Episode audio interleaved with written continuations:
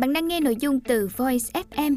Hãy lên App Store tìm VOIZ và cài đặt ngay để tận hưởng hơn 10.000 nội dung chất lượng cao có bản quyền nhé. Bạn đang nghe sách nói tại Voice.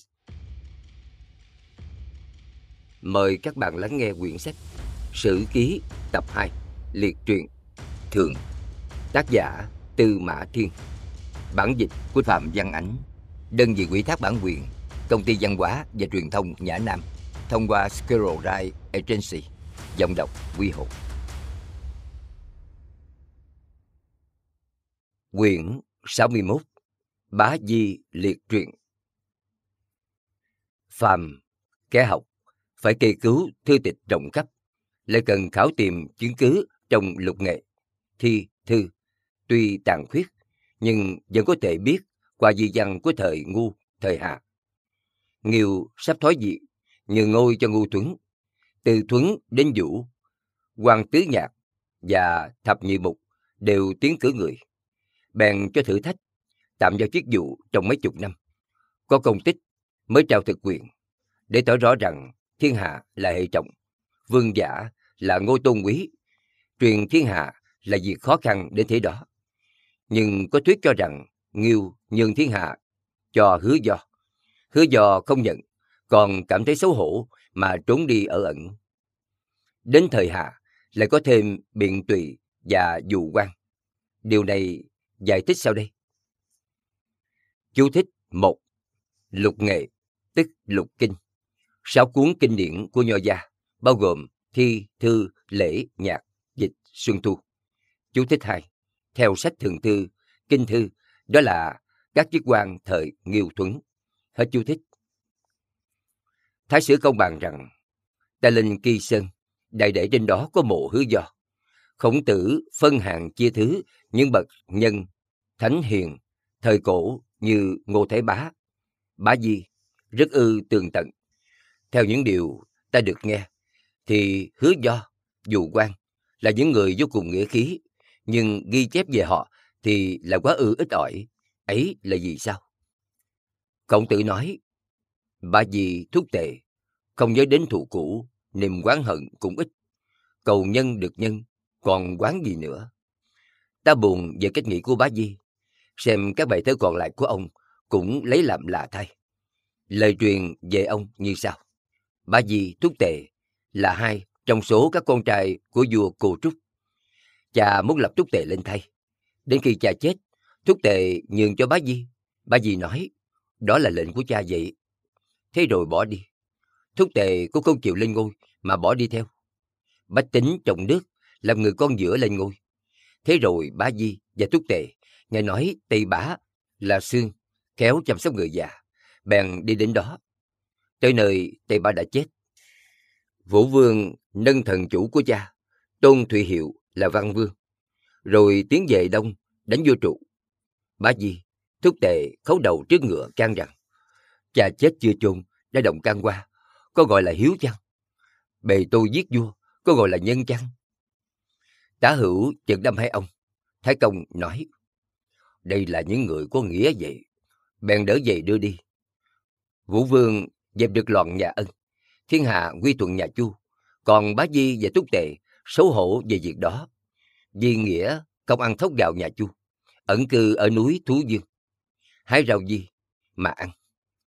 Tới khi đói sắp chết, có làm bài ca lời rằng, đăng bỉ Tây Sơn hệ, thái kỳ di hỷ, dĩ bạo dịch bạo hệ, bất tri kỳ phi hỷ, thần nông ngu hạ hốt yên một hệ, ngã an đích quy hỷ, du ta tổ hệ, mệnh chi suy hỷ.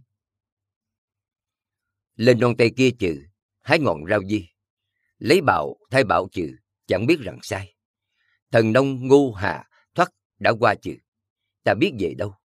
Hỡi ôi chết trừ, mệnh đã suy rồi. Thế rồi chết đói trên núi Thú Dương. Từ đó mà xét, phỏng quán hay chăng? Có người nói, đạo trời không thiên vị ai, thường dành cho bậc thiện nhân. Như Bá Di thúc tệ có thể gọi là thiện nhân hay không? Tích chứa điều nhân đức hạnh thuần khiết, đến thế mà chết đói.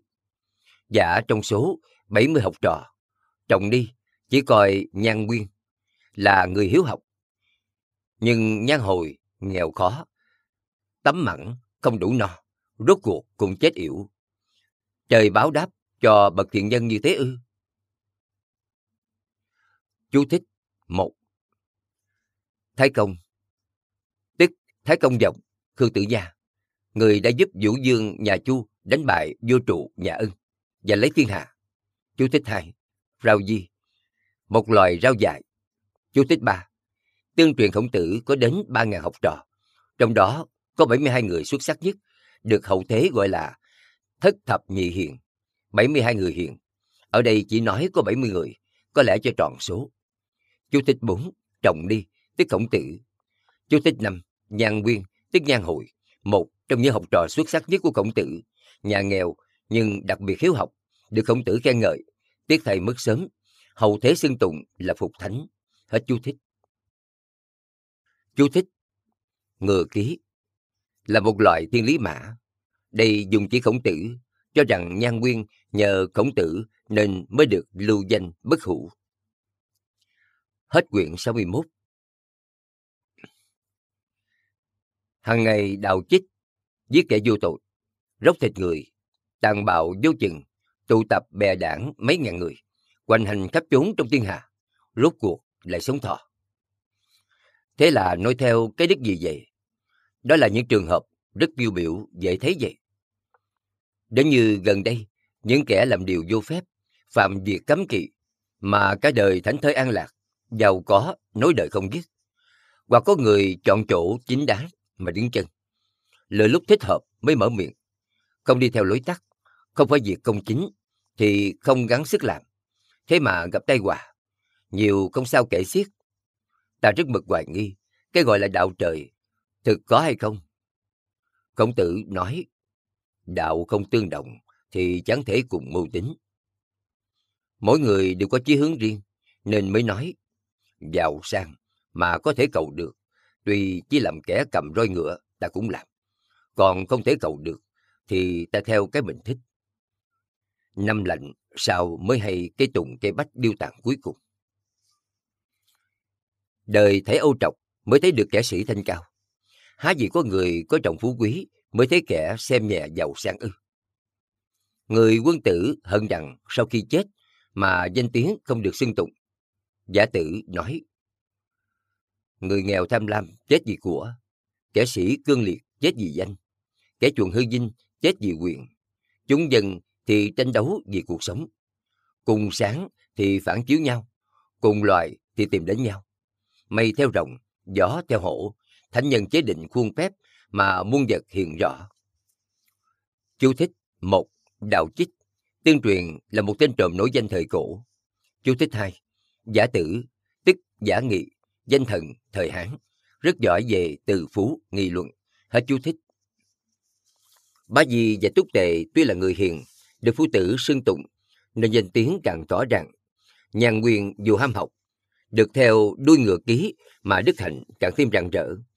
Kẻ sĩ ẩn cư nơi hang núi, tuy xuất xử hợp thời như thế, nhưng tên tuổi mai một không ai biết tới, buồn thay. Những người ở xóm làng muốn rèn đức lập danh, không theo kẻ sĩ hiển đạt, sao có thể gian danh hậu thế.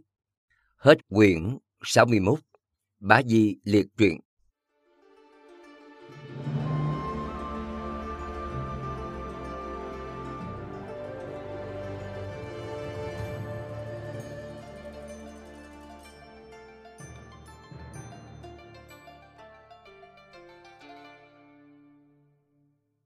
Bạn đã nghe sách nói tại Voiz.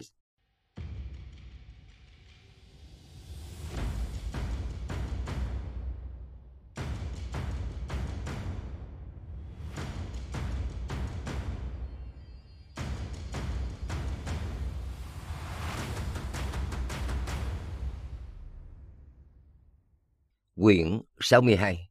Quản Yến liệt truyện. Quản Trọng. Quản Trọng tên Duy Ngô, người Vĩnh Thượng. Thổi trẻ từng giao du với Bảo Thúc nha. Bảo Thúc biết ông là người hiền. Quản Trọng nghèo khốn, thường dối gạt Bảo Thúc. Bảo Thúc trước sau vẫn đối xử tốt với ông. không hề phàn nàn. Rồi sau Bảo Thúc thờ công tử Tiểu Bạch nước Tề, Quản Trọng thờ công tử cũ.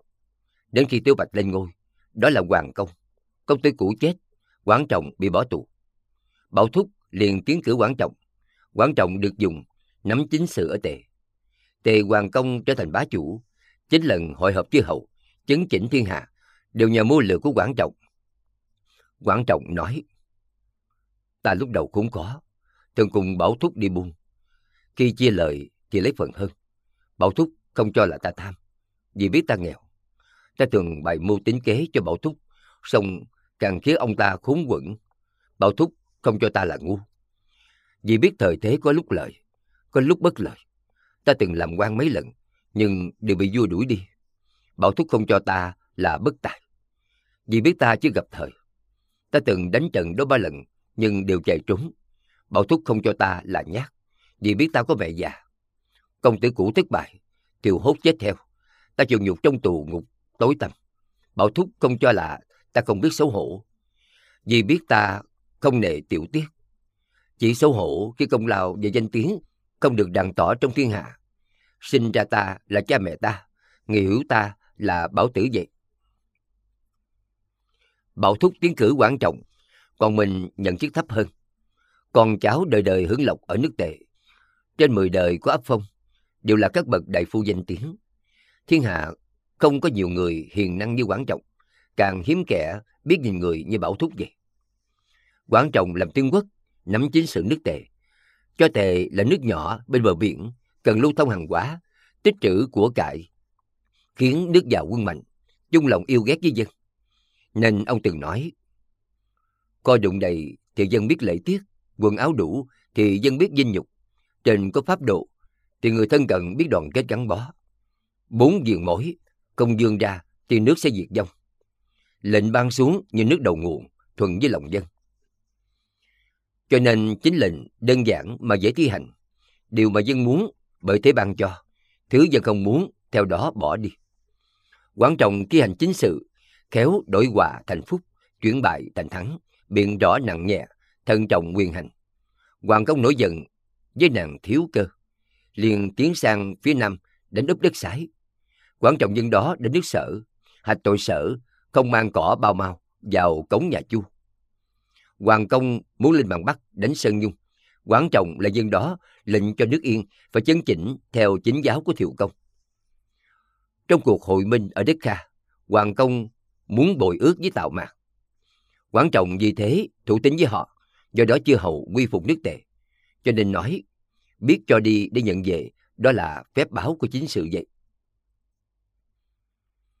Quản Trọng giàu có ngàn vua, có đài Tam Quy tráng lệ, lại có đài riêng Thết Yến.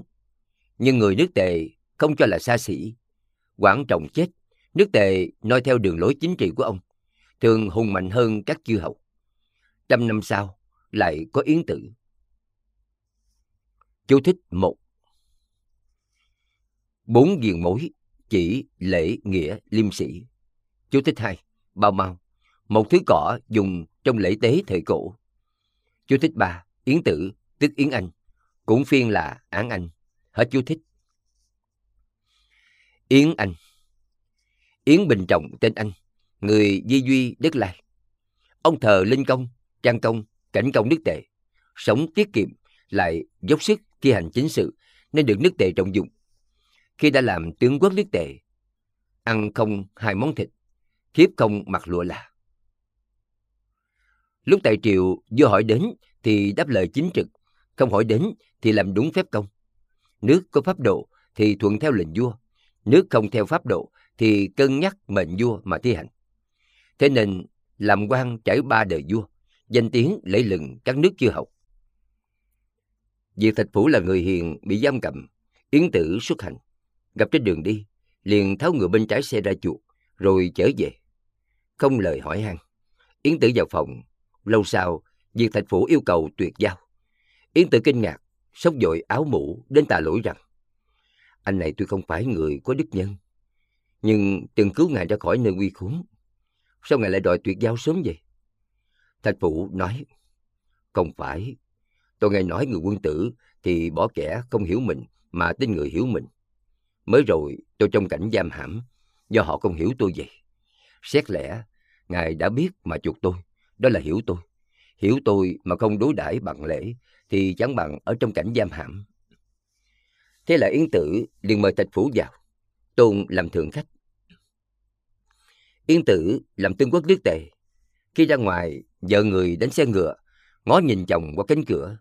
Người chồng được đánh xe cho tướng quốc, ngồi xe có lộng lớn, cầm cương 4 ngựa, dương dương tự đắc. Đến lúc về, vợ anh ta xin đi khỏi nhà. Chồng hỏi lý do, người vợ đáp: Yến Tử cao chưa đầy 6 thước, thân là tướng quốc nước Tề, nổi danh chư hầu. Này thiếp nhìn ông ta khi ra ngoài, chí khí thâm sâu, tỏ vẻ khiêm hạ. Còn chàng cao 8 thước, lại là kẻ hầu đánh xe, nhưng có ý tự cho thế là đủ, nên thiếp xin đi. Về sau, người đánh xe tự biết sửa đổi. Yến Tử thấy lạ mới hỏi. Người đó đáp rõ ngọn ngành. Yến Tử bèn cân nhắc làm đại phu. Thái Sử Công bàn rằng: Ta đọc các bài Mục Dân, Cao Sơn, Thừa Mã, Khinh Trọng, Cửu Phụ cho tới sách Quản Tử Xuân Thu của Quản Trọng. Những lời của ông tường tận thay.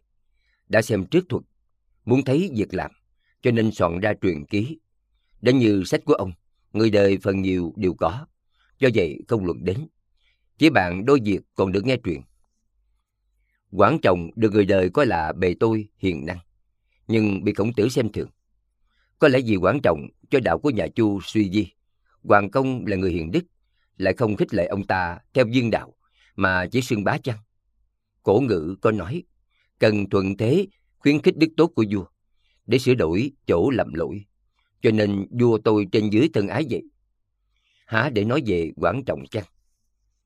Khi Yến Tử đang quỳ khóc bên xác Trang Công, tận lễ rồi bỏ đi, há gọi là người thấy việc nghĩa không làm thì không có dũng khí chăng? Đến khi can gián phạm đến nhà vua, đó chính là người tại triều phải nghĩ sao cho hết lòng trung, lui về là nghĩ cách để khắc phục lỗi lầm của vua vậy. Giả như Yến Tử còn sống, dẫu chỉ làm kẻ cầm roi ngựa cho ông, ta cũng vui lòng. Hết quyển 62, Quản Yến liệt truyện.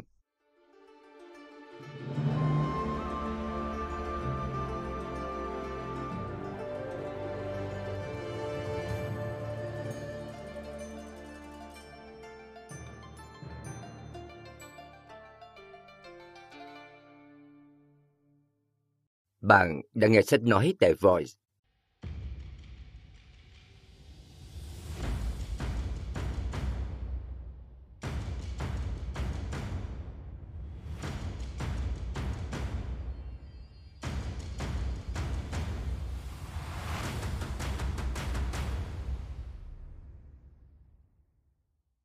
Quyển 63, Lão Tử Hàn Phi liệt truyện. Lão Tử Lý Nhĩ. Lão Tử, người làng Khúc Dân, Hương Lệ, Quyền Khổ, nước Sở. Ông họ Lý tên Nhĩ, từ là Đam. Giữ chức sử quan coi kho sách cho nhà Chu. Khổng Tử đến nhà Chu, hỏi Lão Tử về lễ. Lão Tử nói: Lễ mà Ngài nói, những người chế định ra xương cốt đều mục nát cả rồi, chỉ còn lời nói mà thôi. Giả lại bậc quân tử được thời thì ngồi xe ngựa, không được thời thì phiêu bạt như cỏ bọc. Ta nghe nói, lại buồn giỏi thì giấu kín tài vật như không có gì. Người quân tử đức cao thì dung mạo tựa kẻ ngu. Vậy hãy dứt bỏ khí chất kiêu ngạo và đa dục, thần sắc và chí hướng cao vời của Ngài đi, vì chúng thấy không có ích cho người quân tử. Điều ta muốn nói với Ngài chỉ vậy mà thôi. Khổng Tử lên đường bảo học trò rằng: Chim ta biết nó có thể bay, cá ta biết nó có thể bơi, thú ta biết nó có thể chạy. Chạy thì có thể sập lưới, bơi thì có thể mắc câu, bay thì có thể trúng tên. Đến như con rồng thì ta không thể biết, vì nó cưỡi gió mây mà bay lên trời.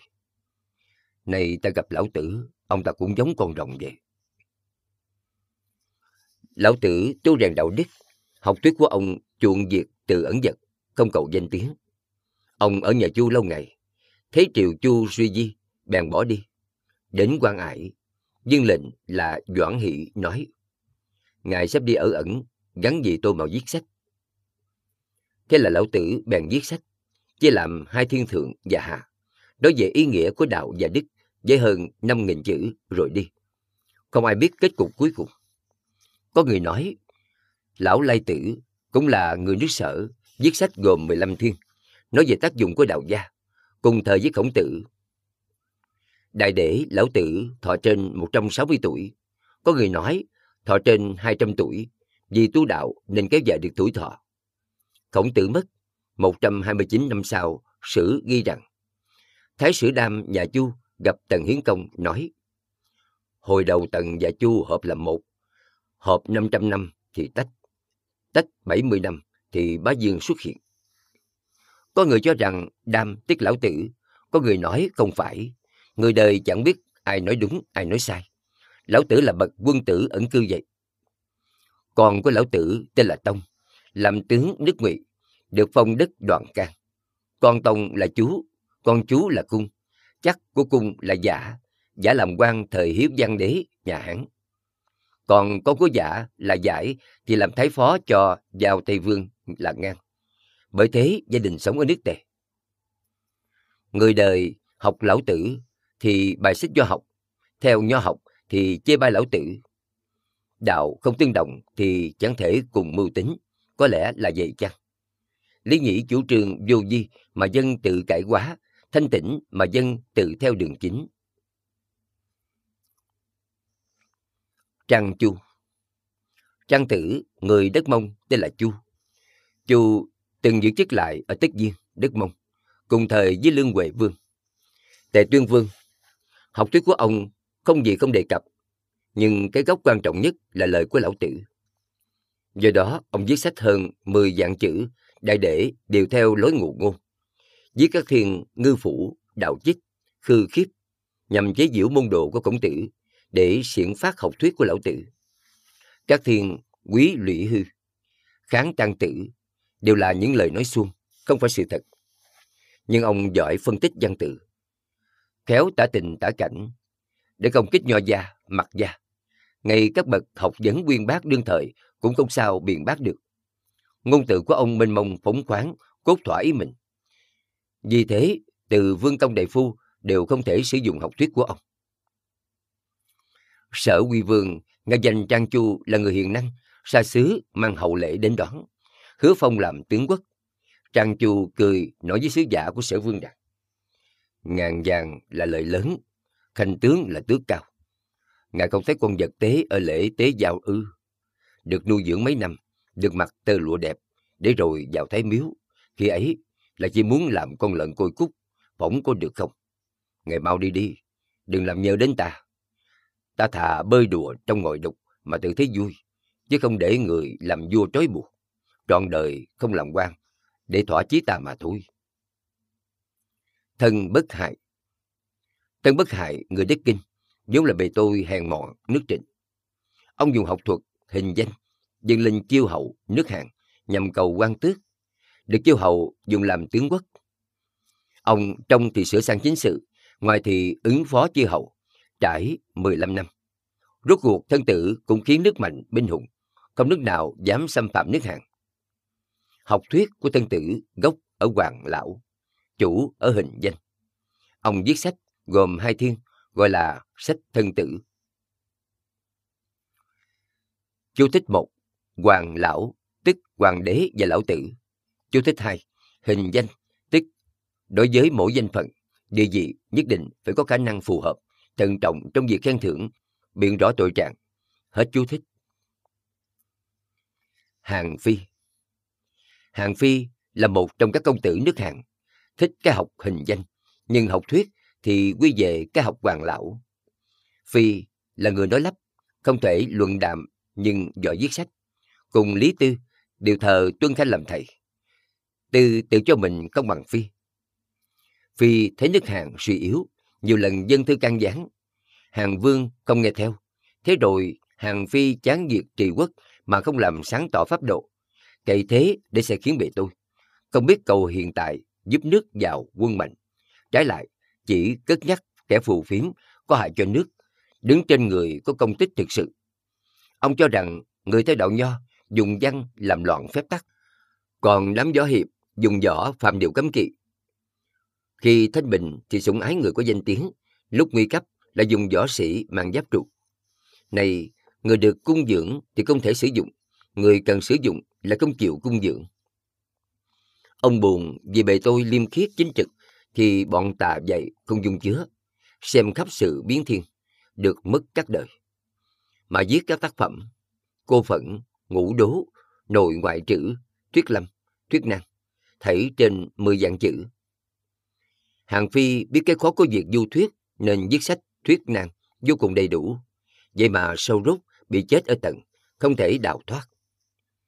Sách Thuyết Năng viết: phàm cái khó của việc du thuyết không có ở việc đem điều ta biết ra nói, cũng không có ở chỗ có diễn đạt rõ ý mình, càng không có ở chỗ ta có dám nói hết ý hay không.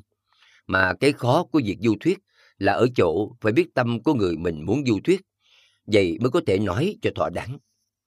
Du thuyết người muốn có danh vọng cao mà nói về lời lớn, họ sẽ xem mình thấp kém mà xử theo lối hạ tiện. Ắt bỏ ta thật xa.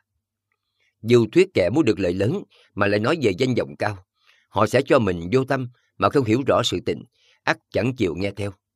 Người được du thuyết thực sự muốn lợi lớn nhưng lại tỏ vẻ muốn danh vọng cao, mà mình lại lấy danh vọng cao để du thuyết.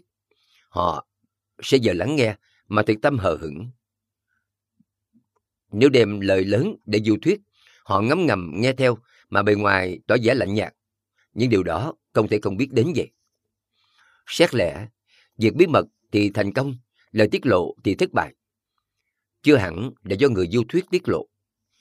Mà khi du thuyết, người du thuyết nói ra điều mà người được du thuyết muốn giữ kín, như thế sẽ nguy đến thân. Người nắm quyền mắc lỗi mà người du thuyết lại khéo léo bàn luận đến lỗi của họ, tức sẽ nguy đến thân. Khi ân trạch chưa nhuần thấm mà người du thuyết đã nói tận ý, nếu thi hành có công hiệu cũng sẽ bị lãng quên. Còn chẳng may thi hành thất bại, tất sẽ bị nghi ngờ. Thế đều nguy đến thân. Người nắm quyền có kế sách, nhưng muốn tự quy công về mình, mà người du thuyết tỏ ra biết tâm ý đó, vậy sẽ nguy đến thân. Họ bề ngoài muốn tự làm một số việc, mà người du thuyết lại trình bày chân tướng, tỏ ra biết hết, vậy sẽ nguy đến thân. Ép họ làm việc mà họ quyết không làm, buộc họ dừng việc mà họ không thể dừng, vậy sẽ nguy đến thân. Cho nên nói, cùng bàn về nhân vật lớn, họ cho là mình ly gián, bàn về nhân vật nhỏ, họ cho là mình bán quyền. Bàn đến điều họ thích, liền cho là mình bợ đỡ. Bàn đến thứ họ ghét, lại cho là mình thăm dò. Nói quá giản lược, họ cho là mình không biết mà xem thường. Nói to tát quá, họ cho là mình lan man, mất thì giờ. Trình bày sự việc theo ý muốn, họ cho là mình khiếp nhược mà không dám tận ý. Xét kỹ càng chân tướng sự việc, họ cho là mình quá ư thô lỗ và ngạo mạn. Đó là những cái khó trong việc du thuyết, không thể không biết vậy. Phạm điều cốt yếu trong du thuyết ấy là phải biết điểm tô thêm điều mà người được du thuyết tôn kính, và loại bỏ không nói những điều họ ghét. Họ tự cho là biết kế sách thì chế dịch lỗi làm khó họ, tự coi là mạnh mẽ quyết đoán thì đừng chọc giận khích tướng họ, tự coi là thế lực mạnh thì đừng lấy việc khó thử thách họ. Khi họ mưu việc với người khác hoặc khen người mà họ cùng mưu tính thì tô điểm thêm chứ đừng làm tổn hại. Người nào có chung lỗi lầm giống họ thì phải tô vẽ lên để họ không có lỗi lầm. Khi lòng trung thành của mình không còn bị ngờ vực, trước những lời mình nói ra họ không còn nghi kỵ, rồi sau mình mới thể hiện tài năng biện bác và kiến văn. Đó chính là thân cận mà không nghi ngờ, là chỗ khó của việc thi triển hết tài trí vậy. Qua một thời gian dài, ơn trạch đã nhuần thấm, bày thâm kế mà không bị nghi hoặc, cùng tranh luận mà không bị hạch tội, mới có thể nêu kế sách hay biện rõ lợi hại để đưa họ đến thành công, vạch rõ phải trái để họ chính đáng, làm thế để phụ giúp họ. Vậy là việc du thuyết thành công vậy. Y Doãn là đầu bếp, Bạch Lý Hề là nô lệ, nhưng đều được nhà vua trọng dụng. Hai người ấy đều là thánh nhân mà không thể không làm những việc lao dịch, sống trong cảnh ô tạp. Đó không phải là sự sắp đặt khiến bề tôi giỏi phải xấu hổ. Nước Tống có người giàu, trời mưa khiến tường lở, người con nói không đắp lại tường thì trộm vào nhà. Người hàng xóm cũng nói thế, tối đến quả nhiên bị mất nhiều tài sản. Người cha rất hiểu con mình nên nghi người hàng xóm kia lấy trộm. Xưa Trịnh Vũ Công muốn đánh hộ, bèn đem con gái gả cho vua nước Đỏ. Nhân đấy hỏi quần thần, ta muốn dùng binh, kẻ nào đáng đánh? Quan Kỳ Tư nói, đánh người Hồ. Trịnh Vũ Công bèn giết Quan Kỳ Tư, nói, Hồ là nước anh em của ta, người nói đánh họ, cớ làm sao? Vua nước Hồ biết chuyện, cho rằng nước Trịnh thân với mình mà không phòng bị. Người nước Trịnh đánh úp nước Hồ, chiếm lấy nước. Hai trường hợp nói trên đều là người hiểu chuyện, nặng thì bị giết, nhẹ thì bị ngờ. Biết không có, xử lý cái mình biết mới có. Xưa, Di Tử Hà được vua nước Vệ sủng ái. Pháp luật nước Vệ quy định, kẻ nào lén ngồi xe của nhà vua sẽ bị chặt chân. Thế rồi mẹ Di Tử bị bệnh. Có người hay chuyện, đêm đến báo tin, Di Tử vội lấy xe của nhà vua mà đi. Nhà vua biết chuyện, cho Di Tử là con hiếu, nói, hiếu thầy, vì mẹ mà phạm tội chặt chân. Di Tử dạo chơi trong vườn cùng vua, ăn đào thấy ngọt, bèn dâng vua quả đào ăn dở. Vua nói, yêu quý tà thại, không định ăn mà nghĩ đến ta. Đến khi nhan sắc Di Tử đã suy, không còn được sủng ái như trước, đắc tội với vua. Vua nói, kẻ này từng lén đi xe của ta, lại đưa ta ăn quả đào ăn dở. Việc làm của Di Tử không khác lúc trước, ban đầu được coi là hiếu mà sao bị tội, đều do yêu ghét xui nên như thế. Cho nên được chủ yêu thì nhờ cái mình biết để càng thêm thân, bị chủ ghét thì vì chút lỗi lầm khiến càng xa cách. Vì thế kẻ sĩ càng giảng hay vô thuyết trước khi nói không thể không xét niềm yêu ghét của chủ. Xét lẽ rồng là loài vật có thể thuần hóa rồi cưỡi được, nhưng dưới hồng của nó có cái dãy ngược độ thước, cái nào đụng vào ắt bị giết ngay. Người làm vua cũng có cái dãy ngược, kẻ vô thuyết phải làm sao đừng đụng vào ngõ hầu mới được an toàn. Có người mang sách của Hàn Phi đến nước Tần. Tần Vương đọc Cô Phẫn, Ngũ Đố, than rằng, ôi chào, quả nhân được giao du với người này, chết cũng không ân hận. Lý Tư nói, đó là sách do Hàn Phi viết vậy. Tần nhân đó vội đánh nước Hàn. Ban đầu Hàn Vương không trọng dụng Phi, đến khi cấp bách, bèn sai Phi đi sứ sang Tần. Tần Vương thích Phi, nhưng chưa tin dùng. Lý Tư dư giả muốn hại Phi, dèm rằng, Hàn Phi là một trong những công tử của nước Hàn. Này, nhà vua muốn thôn tính Chiêu Hậu, Phi sao rốt vẫn vì Hàn chứ không vì Tần. Đó là tình của con người vậy. Này nhà vua không dùng, lưu lại lâu rồi cho về, là tự để lại mối lo. Chẳng bằng lấy cớ phạm pháp mà giết đi. Tần Vương cho là phải, giao ngục lại trị tội Phi. Lý Tư sai người đem thuốc độc đến, bắt Phi tự sát. Hàn Phi muốn phân trận, nhưng không được tiếp kiến. Sau Tần Vương hối hận, sai người thả ra thì Phi đã chết. Thân Tử, Hàn Tử đều viết sách, truyền cho đời sau. Cái học phần nhiều đều có. Ta riêng buồn cho Hàn Tử viết ra thuyết nan mà không thể tránh được cái chết. Thái Sử Công ban rằng, điều mà Lão Tử coi trọng là đạo và hư vô, bởi chúng đều biến hóa ở chỗ vô vi, nên viết sách ngôn từ vi diệu khó hiểu. Trang Tử nói rộng về đạo và đức, bàn luận phóng túng, song cốt dẫn quy ở tự nhiên. Thân Tử thì miệt mài thi hành ra ở danh và thực. Hàn Phi đưa ra khuôn phép, quyết đoán sự tình, biện rõ đúng sai.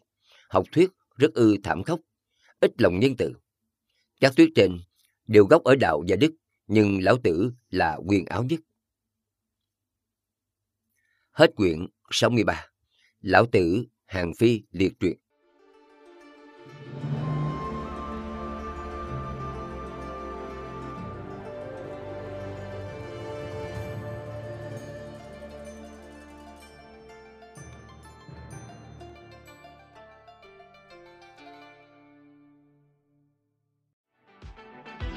Voiz FM, ứng dụng sách nói chất lượng cao, kho sách nói lớn nhất Việt Nam, từ các tác giả sách bán chạy nhất, cùng nhiều thể loại nội dung khác, podcast, sách tóm tắt, truyện thiếu nhi, thiền và ngủ, chia theo các hạng mục dễ tra cứu và được thể hiện qua các dòng đọc mượt mà. Hẹn giờ tắt để nghe trước khi ngủ. Điều chỉnh tốc độ nghe phù hợp với bản thân. Tải xuống để nghe không cần mạng.